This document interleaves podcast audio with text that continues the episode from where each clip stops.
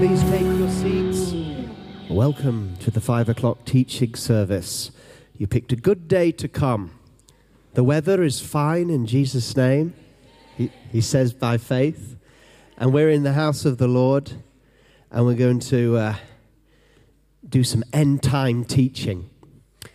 And in this uh, series that we've been having, the end times, we're looking at various aspects of the end times. What I'm trying to do is, is give you an introduction into the different aspects of eschatology, which means end time study. And uh, the idea is, is that through this series, you can then go deeper in study as you wish. Uh, I've already mentioned that when I first came to Kensington Temple, although I had done a theology degree at Durham University, I didn't know anything about the end times because I don't think they believed in the end times, to be honest, any of the teachers that I had. So I, when I came to KT, I heard Russia, Russia was going to invade Israel, and I heard about the Battle of Armageddon, and I heard about pre tribulation rapture. And I, and I thought, I've got a degree in theology, I haven't a clue what you're talking about. I think all I know is that Jesus is coming back. And so when I heard all these things, um, and these preachers preaching, and Israel in the end times, I thought, I don't understand what's going on. Where did they get all this thing from? So it took me a while, to be honest, to begin to get a sort of orientation where I could understand where these preachers were coming about on the end times. And when they were talking about what was happening in the nations and saying, ah, this is the signs of the end times. And so what I'm bringing to you is, is, is, is, I hope, just basic introductory material in which you can have like a skeleton on which you can hang everything on later, so that when you hear preachers or teachers or you, you get some of those end time books, um, there'll be a background for you to, um, to understand the context and where, and where they're coming from. And last week, we spent some time looking at um, the what the, the, the, the era that we are in, the end time era that we are in right now, and we looked at what, what I called the age of the seven seals in Revelation 6, if you, remember. And we looked at the age of the seals, seven seals. That's not seals in a circus, that's seals that were broken to open Revelation. Um, well, when I first heard of the seven seals, that's what I thought it was. And that's how little I knew. I never studied revolu- re- revolution, never studied revolution, revolution or revelation really at, at, at university. It was apocalyptic ri- literature. It was thought to be fantasy and, and everything like that. So when I, I heard a preacher talking about the seven seals, I thought, well, the seven seals. What about the dolphins? Are they coming soon? So, but this, the age of the seven seals, we looked at that and we compared it with um, Mark chapter 13 and also Matthew chapter 24. And we looked at that last week, and it's up on the internet, on the media file. Welcome to all of those of you that are staying at home in your warm rooms by your fire, drinking hot chocolate. Um, God bless you, but not as much as a blessing for those that came today. They get an extra blessing. And also, blessing to you that watch this during the week. I know a lot of people will watch this during the week. And if you go on the KT Media site, you can, you can go to the media and then you go to the place where it says series, and then you'll see end time truths. And if you press that, then you get each one that I've done right, right next to it. And so last week we were looking at what happens and how we know that the end of the end times is coming very soon. And we looked at things such as rumors of wars and wars and all these things. And uh, I said that uh, Matthew 24, verse 9, was the key of last week. But all these things are merely the beginnings of birth pains then they will deliver you to tribulation. And these birth pains. And I was saying that what's happening throughout history since Jesus prophesied this is that things are happening, but just like a woman who's going to give birth, what happens is, is that the contractions to begin with are less intense and further apart, aren't they? But the, but the more or the closer you get to when the child's going to be born, the contractions get more frequent and more intense. And so, when we looked at some of the signs that were bringing us into the end times, that will bring us into the age of tribulation, uh, wars and famines and things like that, we saw, for example, wars, that throughout history there's always been wars, but the wars were getting stronger and more frequent. I mean, it's, it's not even a generation ago that we had World War I and World War II. But anyway, I don't want to get too much into that, but that's what we were talking about, and we believe that we're at the end of the age of the seals and about to enter into the age of the trumpets that's in Revelation, and then the bowls of wrath and the tribulation. Next week, I'm going to have an end time um, timeline up on the, bo- on the uh, screen behind me because I'm going to be speaking about the rapture next week. And so when we do that, I'll have the age of the seals and everything. You'll be able to see a basic timeline behind me of what's happening and when it will happen, all right? But that's that next week. But I'm trying to keep it as simple as possible. Um, and we're not going to be doing that today because today I want to speak to you on the subject of the Antichrist. You, you hear in popular um, preaching and also outside the church, most people have an understanding or a concept of the Antichrist, that sometime there's going to arise um, an Antichrist figure that is going to have perhaps a one world government and uh, is going to oppose and persecute the church in Israel. And then in the end, Jesus will come and overthrow the power of that Antichrist. Okay, well, where does all this come from? Today, I want to give you an orientation of the Antichrist and what that means. Please turn with me to the first letter of John and uh, verse 18 the first letter of John, verse 18, because here we actually have the word Antichrist. First letter of John, verse 18. 1 John, sorry, 1 John 2.18. What, what am I doing? 1 John 2.18. First letter of John, chapter 2, verse 18. All right. Little children, it is the last hour. And as you have heard, that the Antichrist is coming. Even now, many Antichrists have come, by which we know that it is the last hour. They went out from us, but they were not of us. For if they had been of us, they would not have continued with us. But they went out that they might be manifest that none of them were of us. But you have an anointing from the Holy One, and you know all things. I have not written to you because you do not know the truth, but because you know it, and that no lie is of the truth. Who is a liar but he that he who denies that Jesus is the Christ? He is an antichrist who denies the Father and the Son. Whoever denies the Son does not have the Father either. He who acknowledges the Son has the Father also. And so, here in this passage, First John, remember if you were with us for the first session of End Times Truths. If you weren't, you can see it on the media free on kt.org. I preached or taught a message on the soon coming king, didn't I? And I was teaching that Jesus is coming, but not just coming, he's coming soon.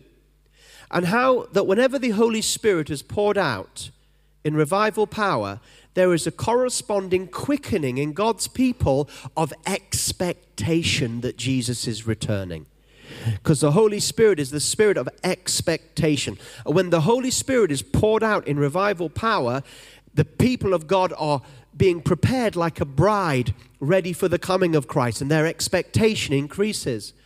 And that's why in the New Testament, Jesus is teaching, he was saying, Hey, you don't know what time I'm going to come, so be ready. Don't be like the, uh, the, ten virg- the ten virgins, the virgins that didn't have oil in their lamps, and the midnight cry came out and they weren't ready.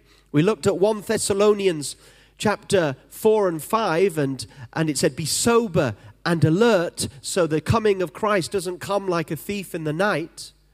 And here, John is writing, and he says, Little children, it's the last hour. So, in his spirit, in his it, it, the Holy, he, John was saying, Do you know what? No man knows what the hour is, but I'm ready.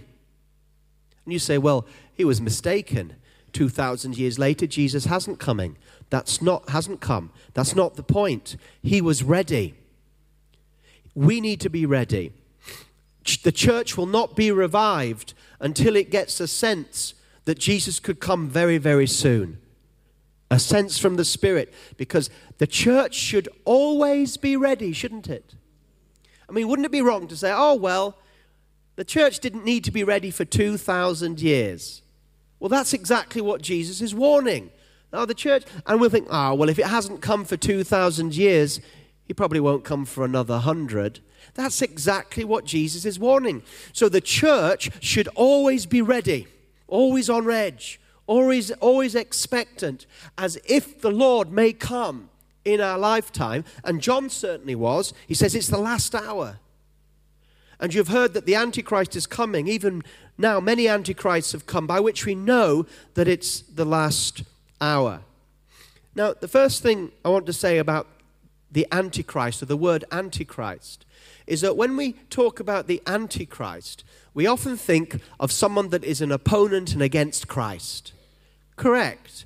But actually, the Greek word for Antichrist, which is Antichristos, anti does not mean just against. The Greek word anti means in the place of. You know it? In the place of. And you will see today that the Antichrist isn't just coming because he's anti Jesus, anti Christian. It's more than that. The Antichrist wants to take the place of Christ, wants to step in Christ's shoes. So the Antichrist is more than just somebody that doesn't like Christianity or Jesus. The Antichrist wants to take the place of Christ. We also see here that it says, even now many antichrists have come. What does this also mean? There is going to be one antichrist, the antichrist, John says, but also he says, but there are many antichrists that we've had to deal with. What does that tell us? It also tells us that the antichrist is an antichrist spirit. And we'll see from Revelation that the devil is behind the Antichrist, the Antichrist who will come, but also the spirit of Antichrist. So the Antichrist spirit can work through a number of people or institutions, and we can see that working through church history. In fact, it's interesting because when you look through church history, many times the Christians of the day believed that they had recognized who was the Antichrist. And right at the beginning of church history, one of the greatest Antichrist figures that Revelation seems to be aware of was the Emperor Nero. You ever heard of the Emperor Nero? Persecuted the Christians horrendously. And he was identified. People at the time thought this is the Antichrist. Well, he certainly was an antichrist, and the antichrist spirit was working powerfully through him, but we know he wasn't the antichrist because the antichrist will manifest right at the end times and will be dealt with by Jesus himself.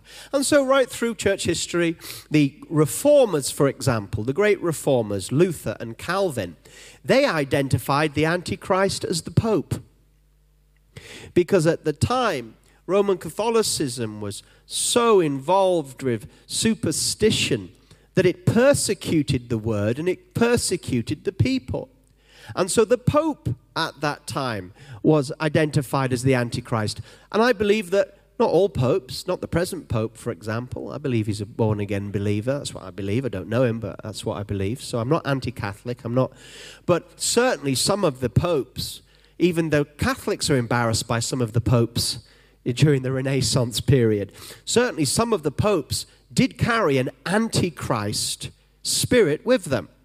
And also, the reformers didn't just say that the pope was the antichrist, the reformers, and often reformed people even today who, who, who follow the strict teachings of the reformers, thought that the Roman Catholic Church itself and its teaching was the Antichrist. So sometimes you meet Christians, and if you say, Well, what is the Antichrist? they will say it's the Roman Catholic Church.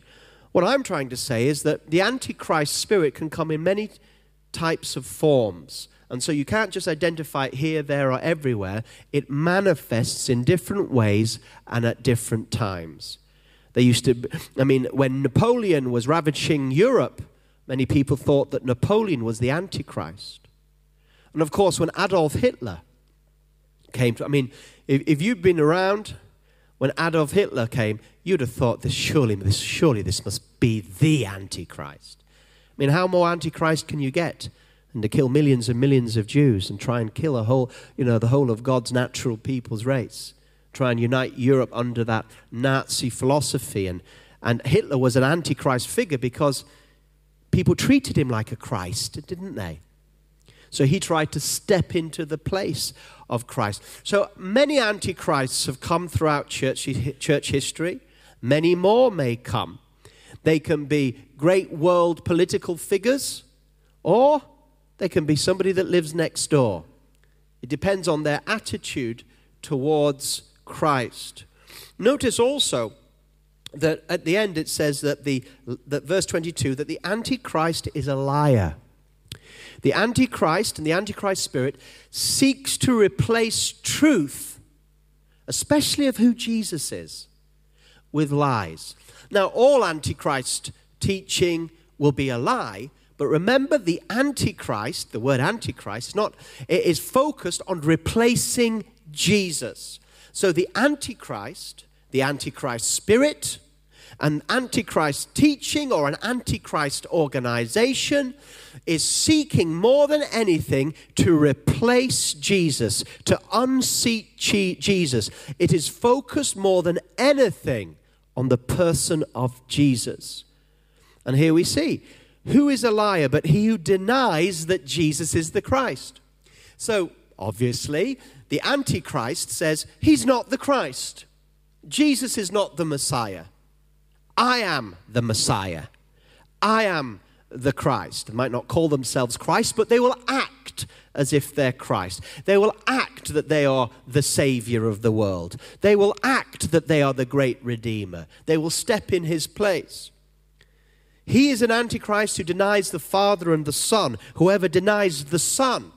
Now, this is very powerful because do you know, yes, you do, that Islam is an Antichrist religion? It's an Antichrist religion. And they agree. It's nothing. They agree. They would agree with me that they're an antichrist in the way that we believe in Christ. Because they do not believe that Jesus is the Son of God. That is the biggest bone of contention. They say that God has no Son. Therefore, right, what we're reading right here in 1 John, Islam is an antichrist religion. The Quran is an antichrist book. It's antichrist. Not just because it's against Christ, but because it actually tries to step into the place of Christ. For the Father and the Son in Islam read Allah and His Prophet. Very, very similar. And in fact, in, in, in many ways, um, the, the way that Muslims treat uh, the, the Prophet Muhammad is, is almost, well, how can I say, almost that sometimes they revere the prophet more than we revere our Christ.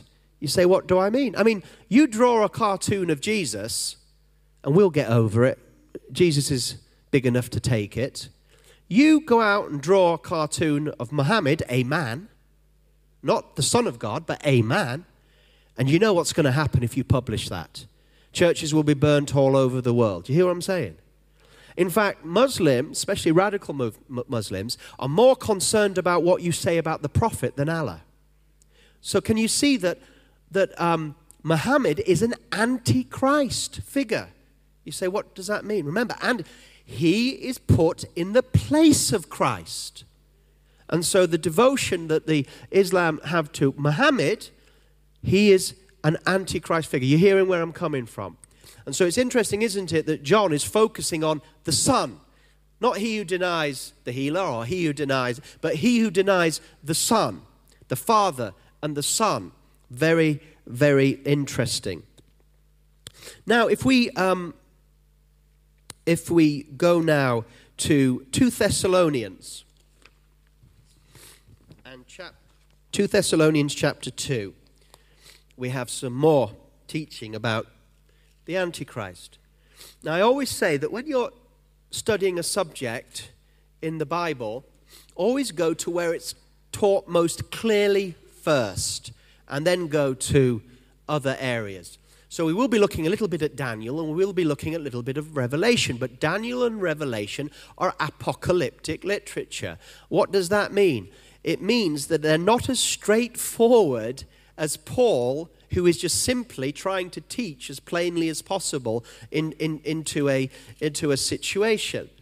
And the thing about apocalyptic literature is then when you read these great visionary things, sometimes in apocalyptic literature, Daniel and Revelation, um, the, the, the prophet can be looking at the past, then suddenly thrust and he's looking at the future. Then suddenly he's back in the present, and you have images of creatures. And you have to ask yourself what is prophetic, what is symbolic, and what is literal. And there's ways of applying principles to doing that, but it's not as straightforward as when Paul the teacher is just giving you, you know, teaching on it. So you build your doctrine where Scripture is specifically teaching about a subject and where it's most clearest. So let me get myself into um, 2 Thessalonians chapter 2.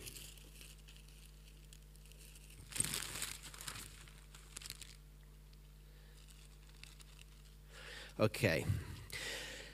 And if you want to study the end times, which many of you do because you're here, um, I always say, if you re- my doctrine of the end times is based primarily on 1 and 2 Thessalonians because what's taught there is taught very clearly. I then move from 1 and 2 Thessalonians into you know, the Gospels, Revelation, and, and other things. And I, and I would encourage you to do that, to have your, to start from the 1 and 2 Thessalonians where things are very, very clearly taught, and then move into Revelation. Don't start in Revelation, you'll never get out of it.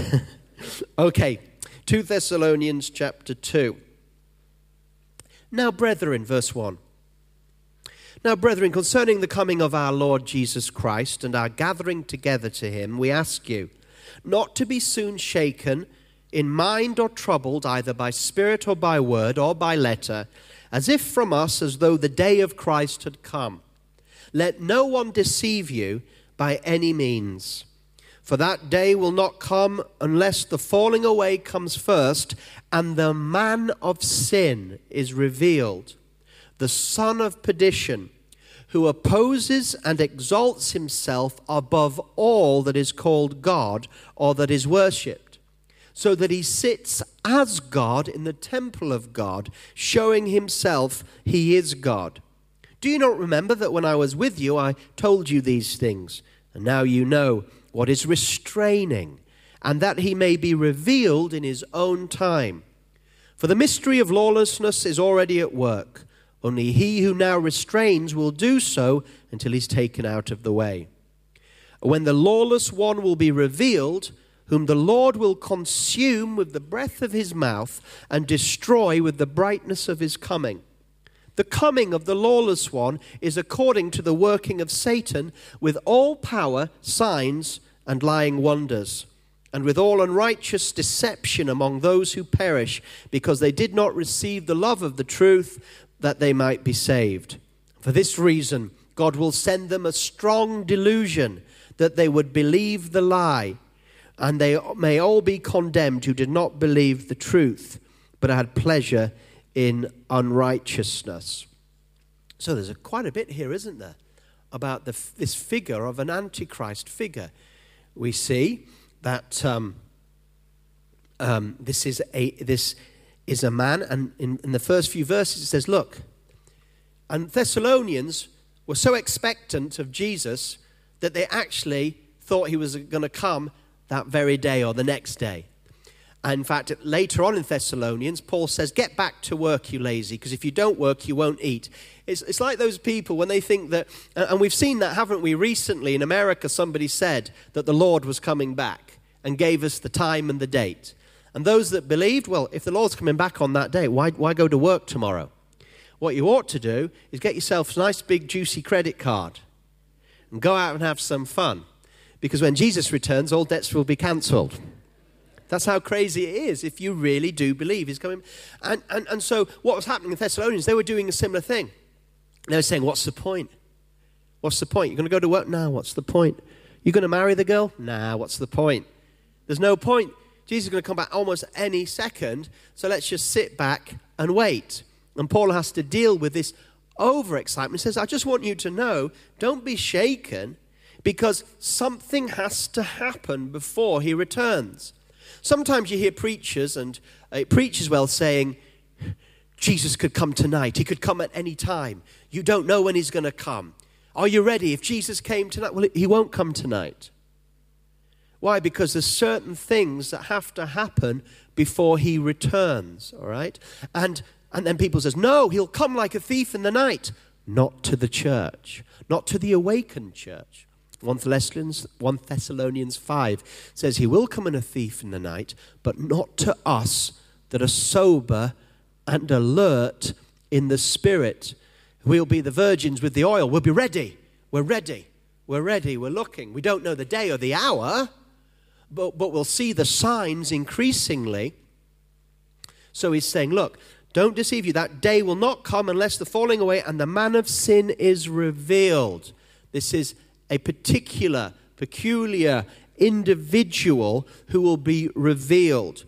And look, here he is. He's the Antichrist. Not only does he oppose and exalt himself above all that is called God or worshipped, so, but he will sit as God. Antichrist. Not just anti God, I'm going to be God. This is the spirit of Satan, isn't it? Satan's Antichrist spirit. Do you remember the story of Satan? He said, I'm going to be God. I'm going to anti in the place of. I'm going to usurp God. I'm going to kick God out and I'm going to be God. And him and a third of the angels were thrown down in that rebellion. He said, I will make my place in the Most High. So Satan tried to replace God. And here we have a satanically inspired antichrist individual also wanting to replace God the mystery of lawlessness. But then also in verse 7 and uh, verse 6, we hear this restraining. It says, You know what's restraining him, that he may be revealed in his own time. Verse 8, And the lawless one will be revealed, whom the Lord will consume. Everything is in God's hand and God's time. And so the Antichrist cannot be revealed until God is ready. And the restraining force is God's will, God's power, and God's spirit.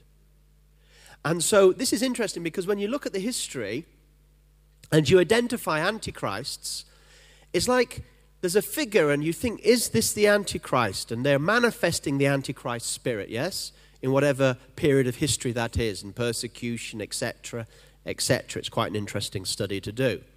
And the antichrist gets bigger and stronger and bigger and stronger, and it looks like nothing can stop the Antichrist, then God says, Not yet. Happened with Nero, happened with, I mean, French people probably don't like me calling Napoleon an Antichrist. Um, but, um, you know, Napoleon nearly took Europe, didn't he? I mean, that man, uh, there was times, and this is the thing about the Antichrist spirit and the Antichrist. There are times when the Antichrist seems unstoppable. And there are times when Napoleon was unstoppable. I mean, it, it, it, wasn't just he was a great general, it wasn't just he had a great army. There was something on him, he was unstoppable.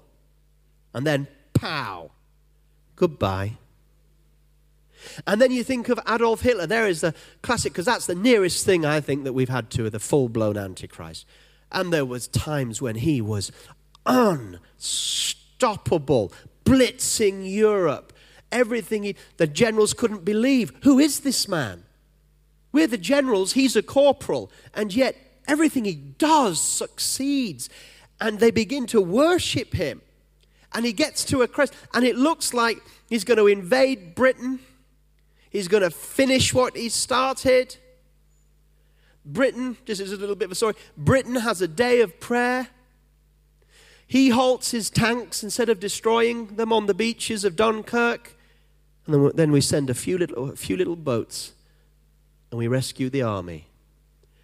And then God begins to say, Enough is enough. And by the end of it, he's committing suicide in his bunker. See what I'm saying? But there's times when it looked like it was unstoppable. So as these antichrists have arisen, you've seen the Spirit at work with them. We've seen them grow. It seems like nothing can stop them. And then God says, Not yet. It's not time. And that what that antichrist is brought back down. Hear what I'm saying? Now that should be encouraging because when another antichrist or the antichrist whether it's a spirit of Antichrist, whether it's an institution or a false religion that seems to be unstoppable, whether it's a government that seems to be unstoppable, a dictator that seems to be unstoppable, and everybody's worried and quaking in their boots, we Christians should not be fearing. We should say, Seen it before, and we know how it ends. And as bad as it gets, God will end this one way or the other and if it, this is the Antichrist, it will be ended with the coming of Christ in glory. Amen. Amen. Okay, let, us go a little bit further. Let's go to um, Daniel. Daniel chapter um, 7.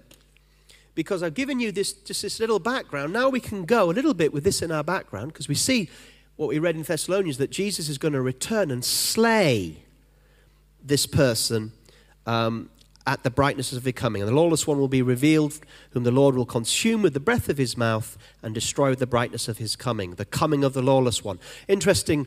Sorry, just I've taken you to Daniel, but there in Thessalonians we have the coming of Christ, but we also have the coming of the Antichrist. You see, everything that the Christ does, the Antichrist wants to have. He is a counterfeit. He is a counterfeit. He is an antichrist and he even has his own coming. And when we come to Revelation, we'll see he even has his own sending. As the Father sends the Son, so the dragon will send the beast. Here we are in Daniel um, chapter 7. I don't want to get too much in detail because you can get lost in the detail. This is just about giving you a framework. Um, here, um, and of course, Daniel is, if you want to go further into study, if you really want to understand Revelation, if anybody can, uh, you also need to read Daniel because much that is in Revelation reflects that which is in Daniel. And so those two books should really be, be studied together. All right, so we have um, the vision of four beasts in chapter 7, but let's get straight down to verse 7. After this, I saw in the night visions and behold, Daniel 7 7, a fourth beast, dreadful and terrible, exceedingly strong. It had huge iron teeth. It was devouring, breaking in pieces, and trampling the residue with its feet.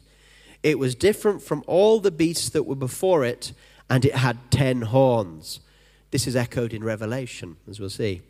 I was considering the horns, and there was another horn, a little horn, coming up among them before whom three of the first horns were plucked out by the roots. And there in this horn were eyes, the eyes of a man, and a mouth speaking pompous, arrogant words. I watched till the thrones were put in place, and the Ancient of Days was seated. His garment was white as snow, and the hair of his head was like pure wool. Doesn't that remind you of the beginning of Revelation? His throne was a fiery flame, and its wheels burning fire. A fiery stream issued and came forth from him. Thousands of thousands ministered to him. Verse 11 I watched then because of the sound of the pompous words which the horn was speaking.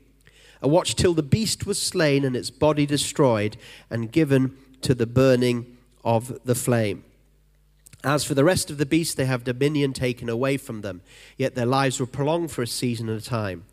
I was watching in the night visions, and behold, one like the Son of Man coming with the clouds of heaven. He came to the Ancient of Days, and they brought him near before him. Then to him was given dominion and glory and a kingdom, that all peoples, nations, and languages should serve him. His dominion is everlasting dominion, which shall not pass away, and his kingdom the one which shall not be destroyed. So you can see there the coming of Jesus, can't you? But you can also see could someone get me a tissue? Is that all right? You can also see that with the coming of the Son of Man, the coming of Jesus, that before that, there was a revelation of these horns, correct? And out of these ten horns came one horn in particular, and that horn was an arrogant, haughty horn. That is, thank you very much, the picture of um, the, the Antichrist. And um, if, we go, if we go forward,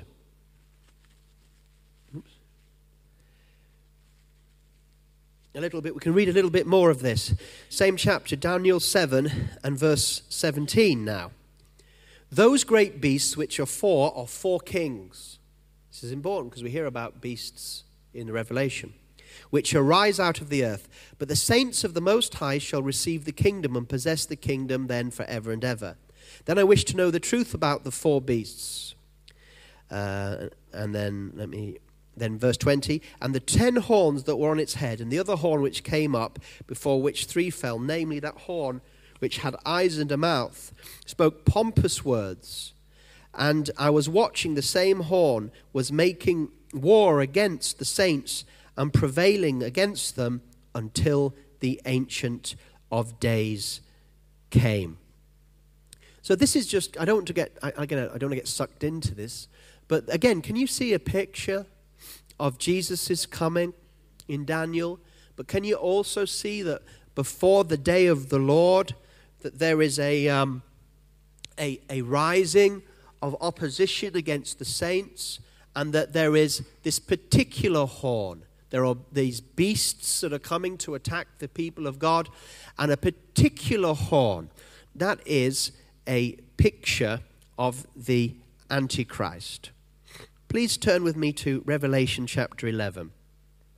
Again, I'm just giving you a background to this. We, we could spend a whole series on Daniel and Revelation and get lost in it all. It'd be, it'd be wonderful fun. But this is just to give you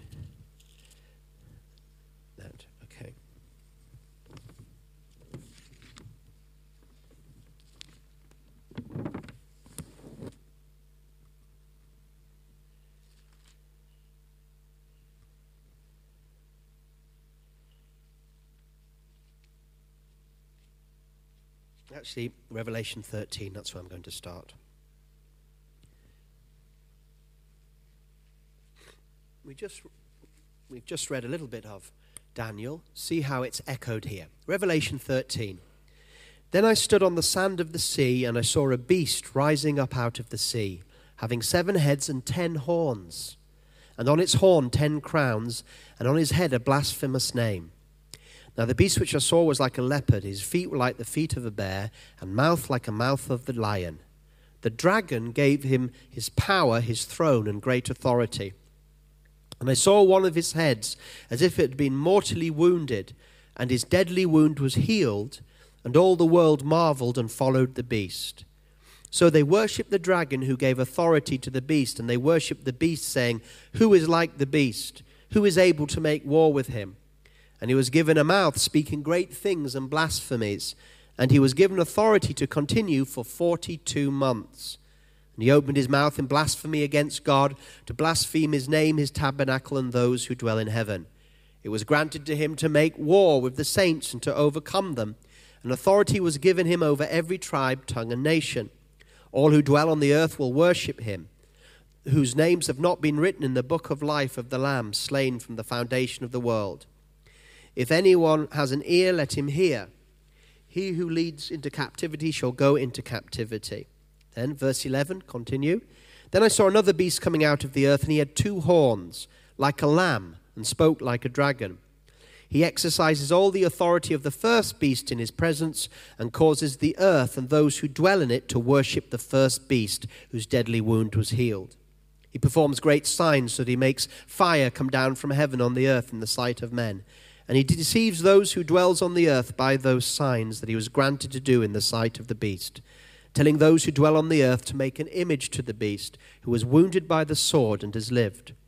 He was granted power to give breath to the image of the beast, that the image of the beast should both speak and cause as many who would not worship the image of the beast to be killed.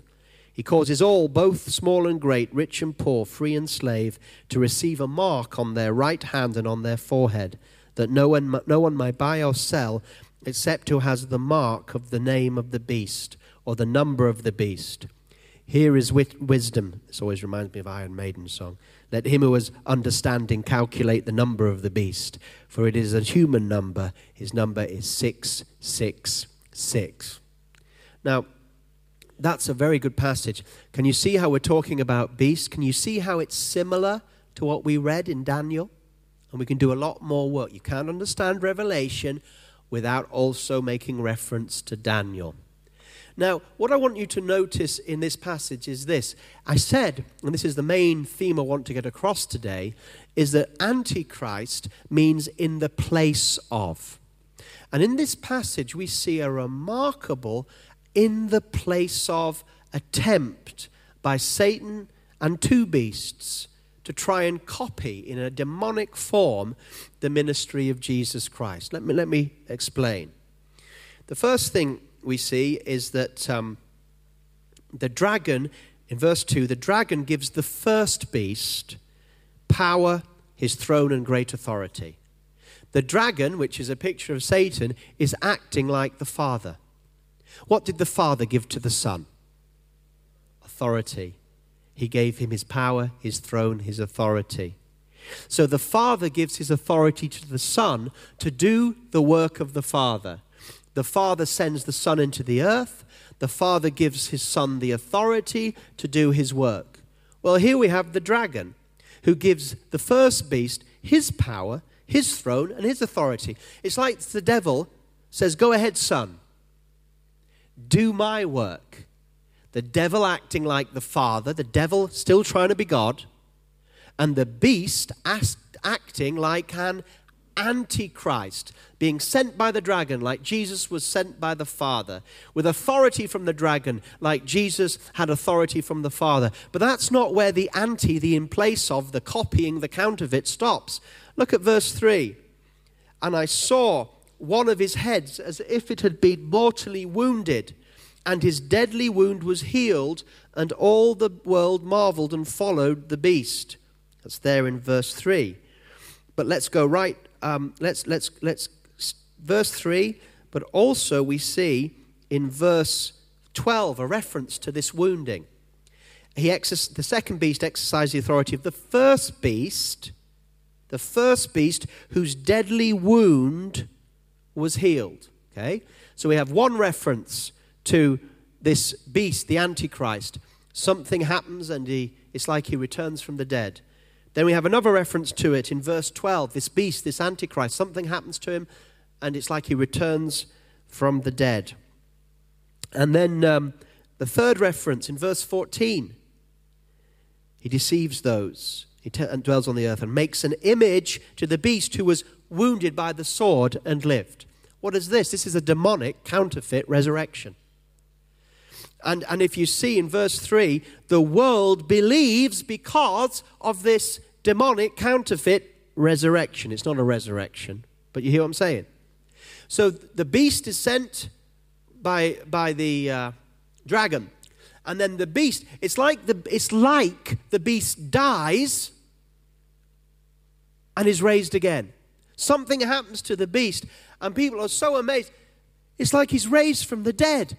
Surely this is the one that will save us. It's interesting in the story of Hitler, there were many plots to kill him, and, the, and one of my favorite films is called Valkyrie, where a number of high ranking German generals wanted to get rid of Hitler, and they. Uh, and, and Tom Cruise is in it, and he takes a bomb and he puts it by Hitler's side, but it doesn't kill him. It should have. It, it should. And when Hitler saw that, and those around him who were doubting him, they thought, this is the sign. This is a sign from the heavens that Adolf Hitler will lead us to victory. It's a picture like that. But the Antichrist will have a situation, and it'll be a fake sort of resurrection, or it'll be demonic power definitely involved in it.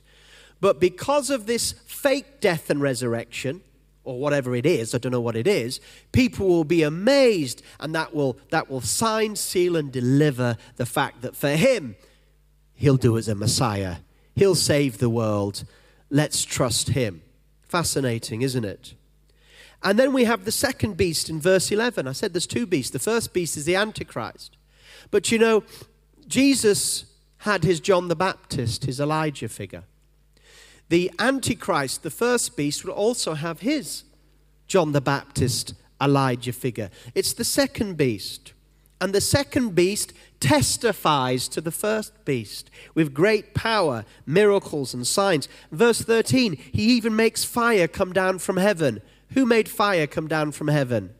Elijah. Can you see the picture that we're seeing?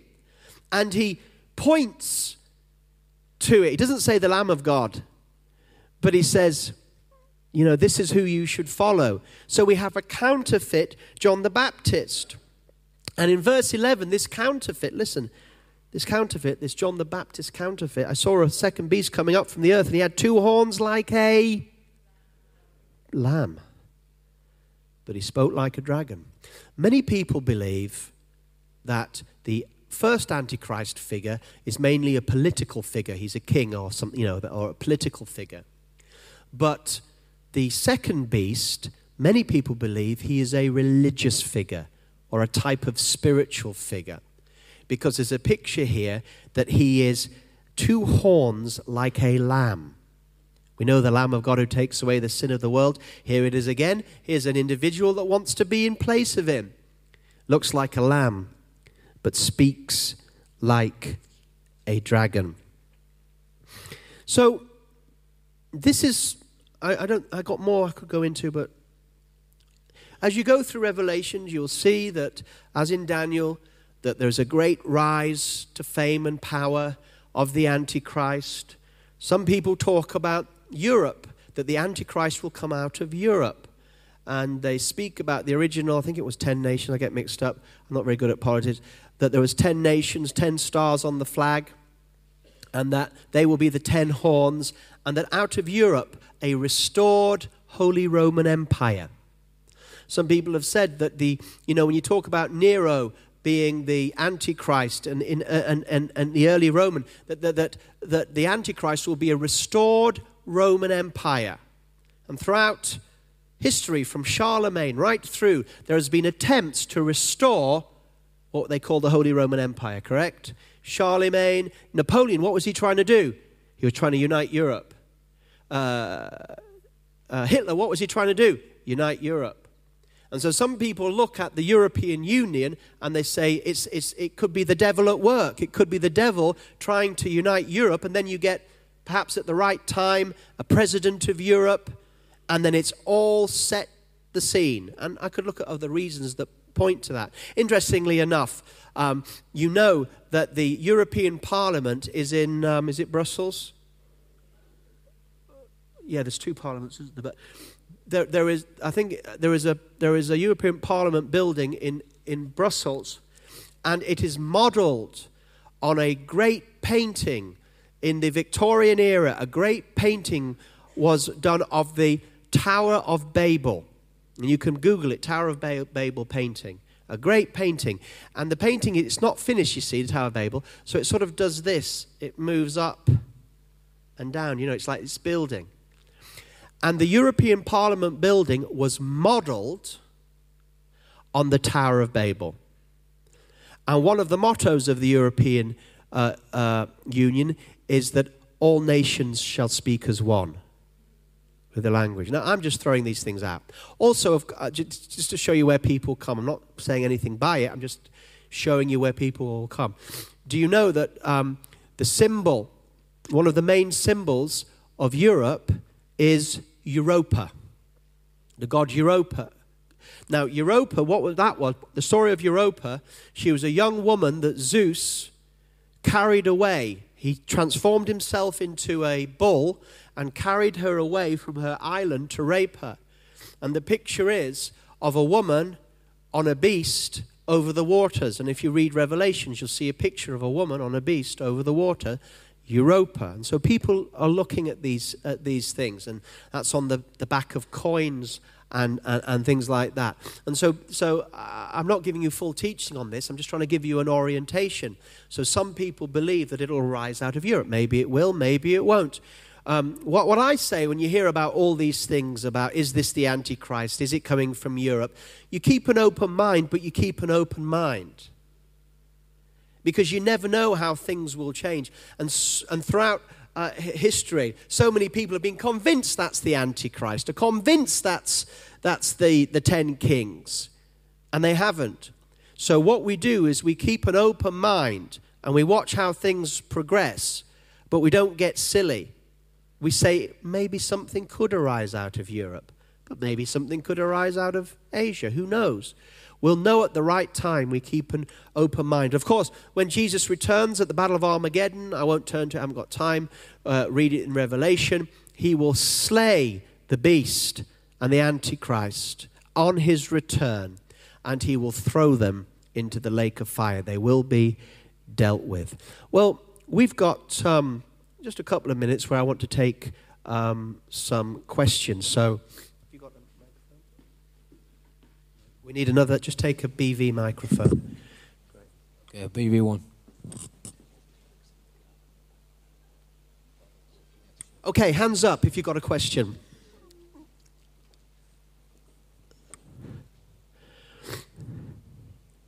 Pastor Bruce, uh, my question is, is that sometimes you read in some of the end time books that um, the Antichrist is to come during the time of the church, and other times you read that the church is already taken away. So, which of the two is correct? The question is when does the Antichrist come? Does, does the Antichrist come before the rapture or after the rapture? Next week we'll be looking at the rapture. And there are three different views about the rapture. Which, if you want to know what the rapture is, it's from 1 Thessalonians chapter 4. We'll be looking next week about when the church is caught up. One view is, is called pre tribulation rapture, that before the Antichrist is properly revealed, some people think we might just get a view of him, but we won't be under him, but we might just get a view of him, or we won't see him at all, that Jesus will rapture the church and then the Antichrist will really be manifest and really do his thing. But the church will be up having the marriage supper of the Lamb for about seven years during this period before it returns with Christ, pre tribulation. Some believe in mid tribulation, that halfway through this usual seven year period, we'll look at that next week, that we get a bit of the persecution, we get a bit of the Antichrist, but halfway through, before the bowls really get poured out and stuff, we get raptured to heaven, and God deals with Israel on the earth, and then we come back with Jesus. And then there's a post tribulation rapture theory that says the church goes through this with God protecting them and with them um, right till the end. And then when Jesus returns, we go up to greet him in the air and come down with him at the same moment. Those are the different ways. So some people believe we'll see, we'll see the, the, the, the, the Antichrist and then very quickly we will go. Some people say we won't see him. Just depends on what we'll look at next week. Another question? Yep, quickly.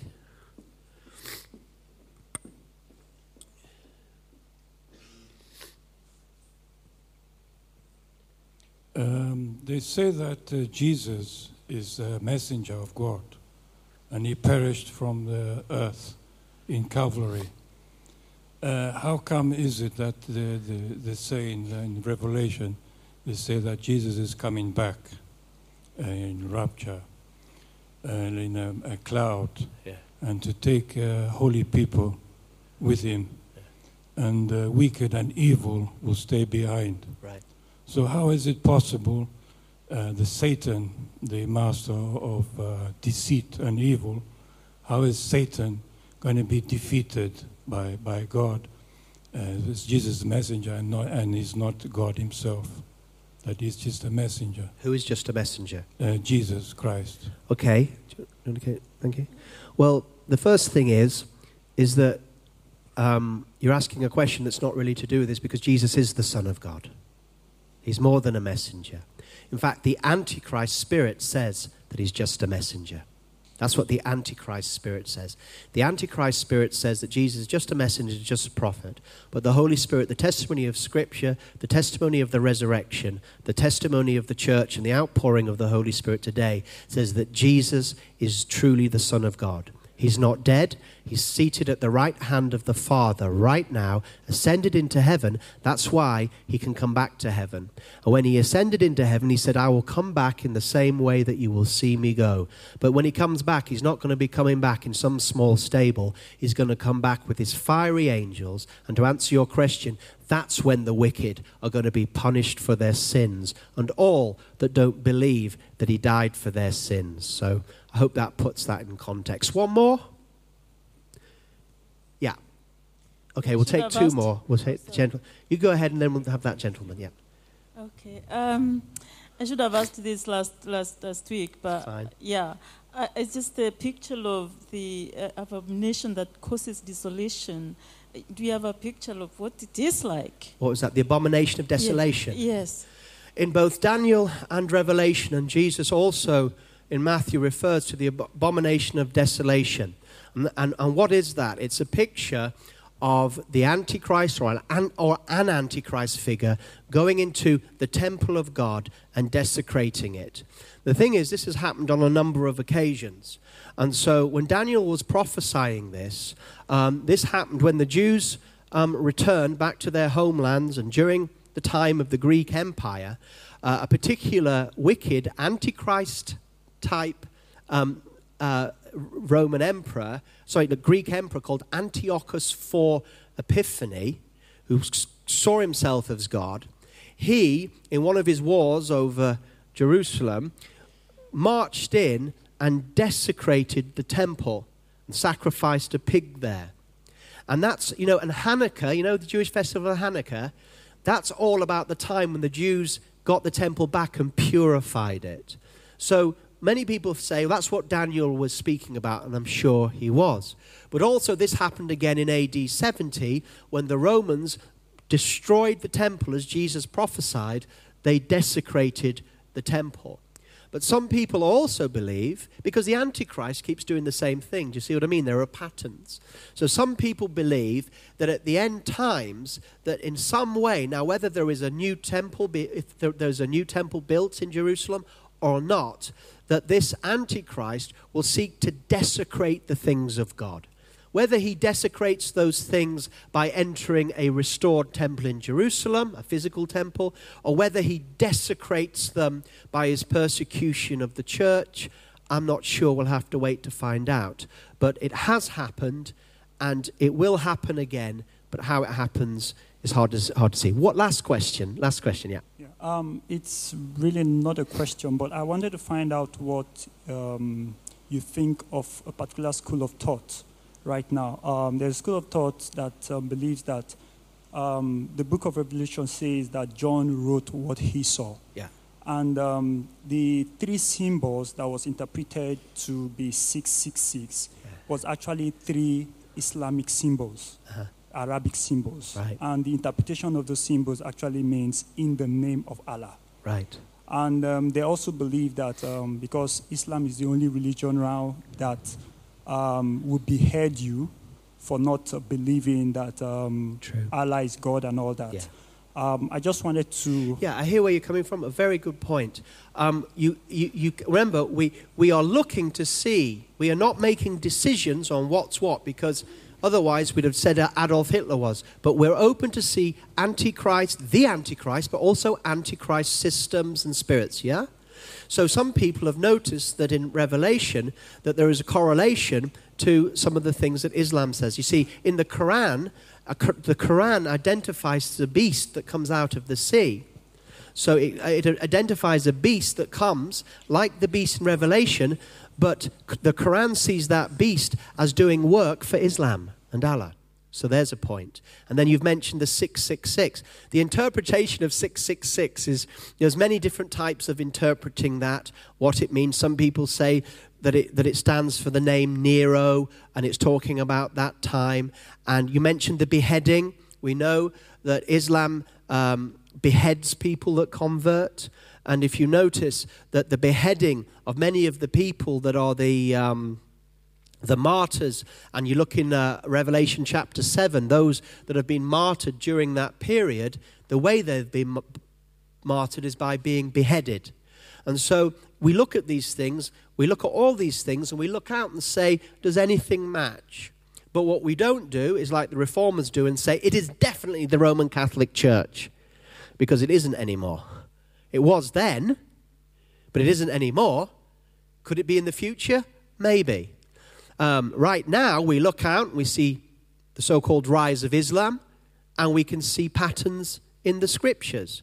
It could be that Islam is the final Antichrist system, and we keep our eyes open, but that might fall. People thought communism, they thought that communism was the Antichrist system.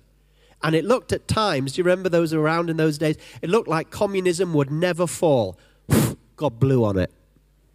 And there are prophecies that just as the Iron Curtain came down, um, so will the Islamic curtain in the Middle East be brought down. And, uh, and, and, and we don't make decisions, we don't rush in, but we keep back, we keep our wisdom, we keep sober, don't we? And alert, watching carefully, not rushing in and making bold pronouncements, but saying, We're watching, we're alert, we'll see, but whatever happens, we'll be ready. God bless you all. Awesome. Thank you, Bruce. Just to let you know, if you want to study further, then you can get this CD at the end.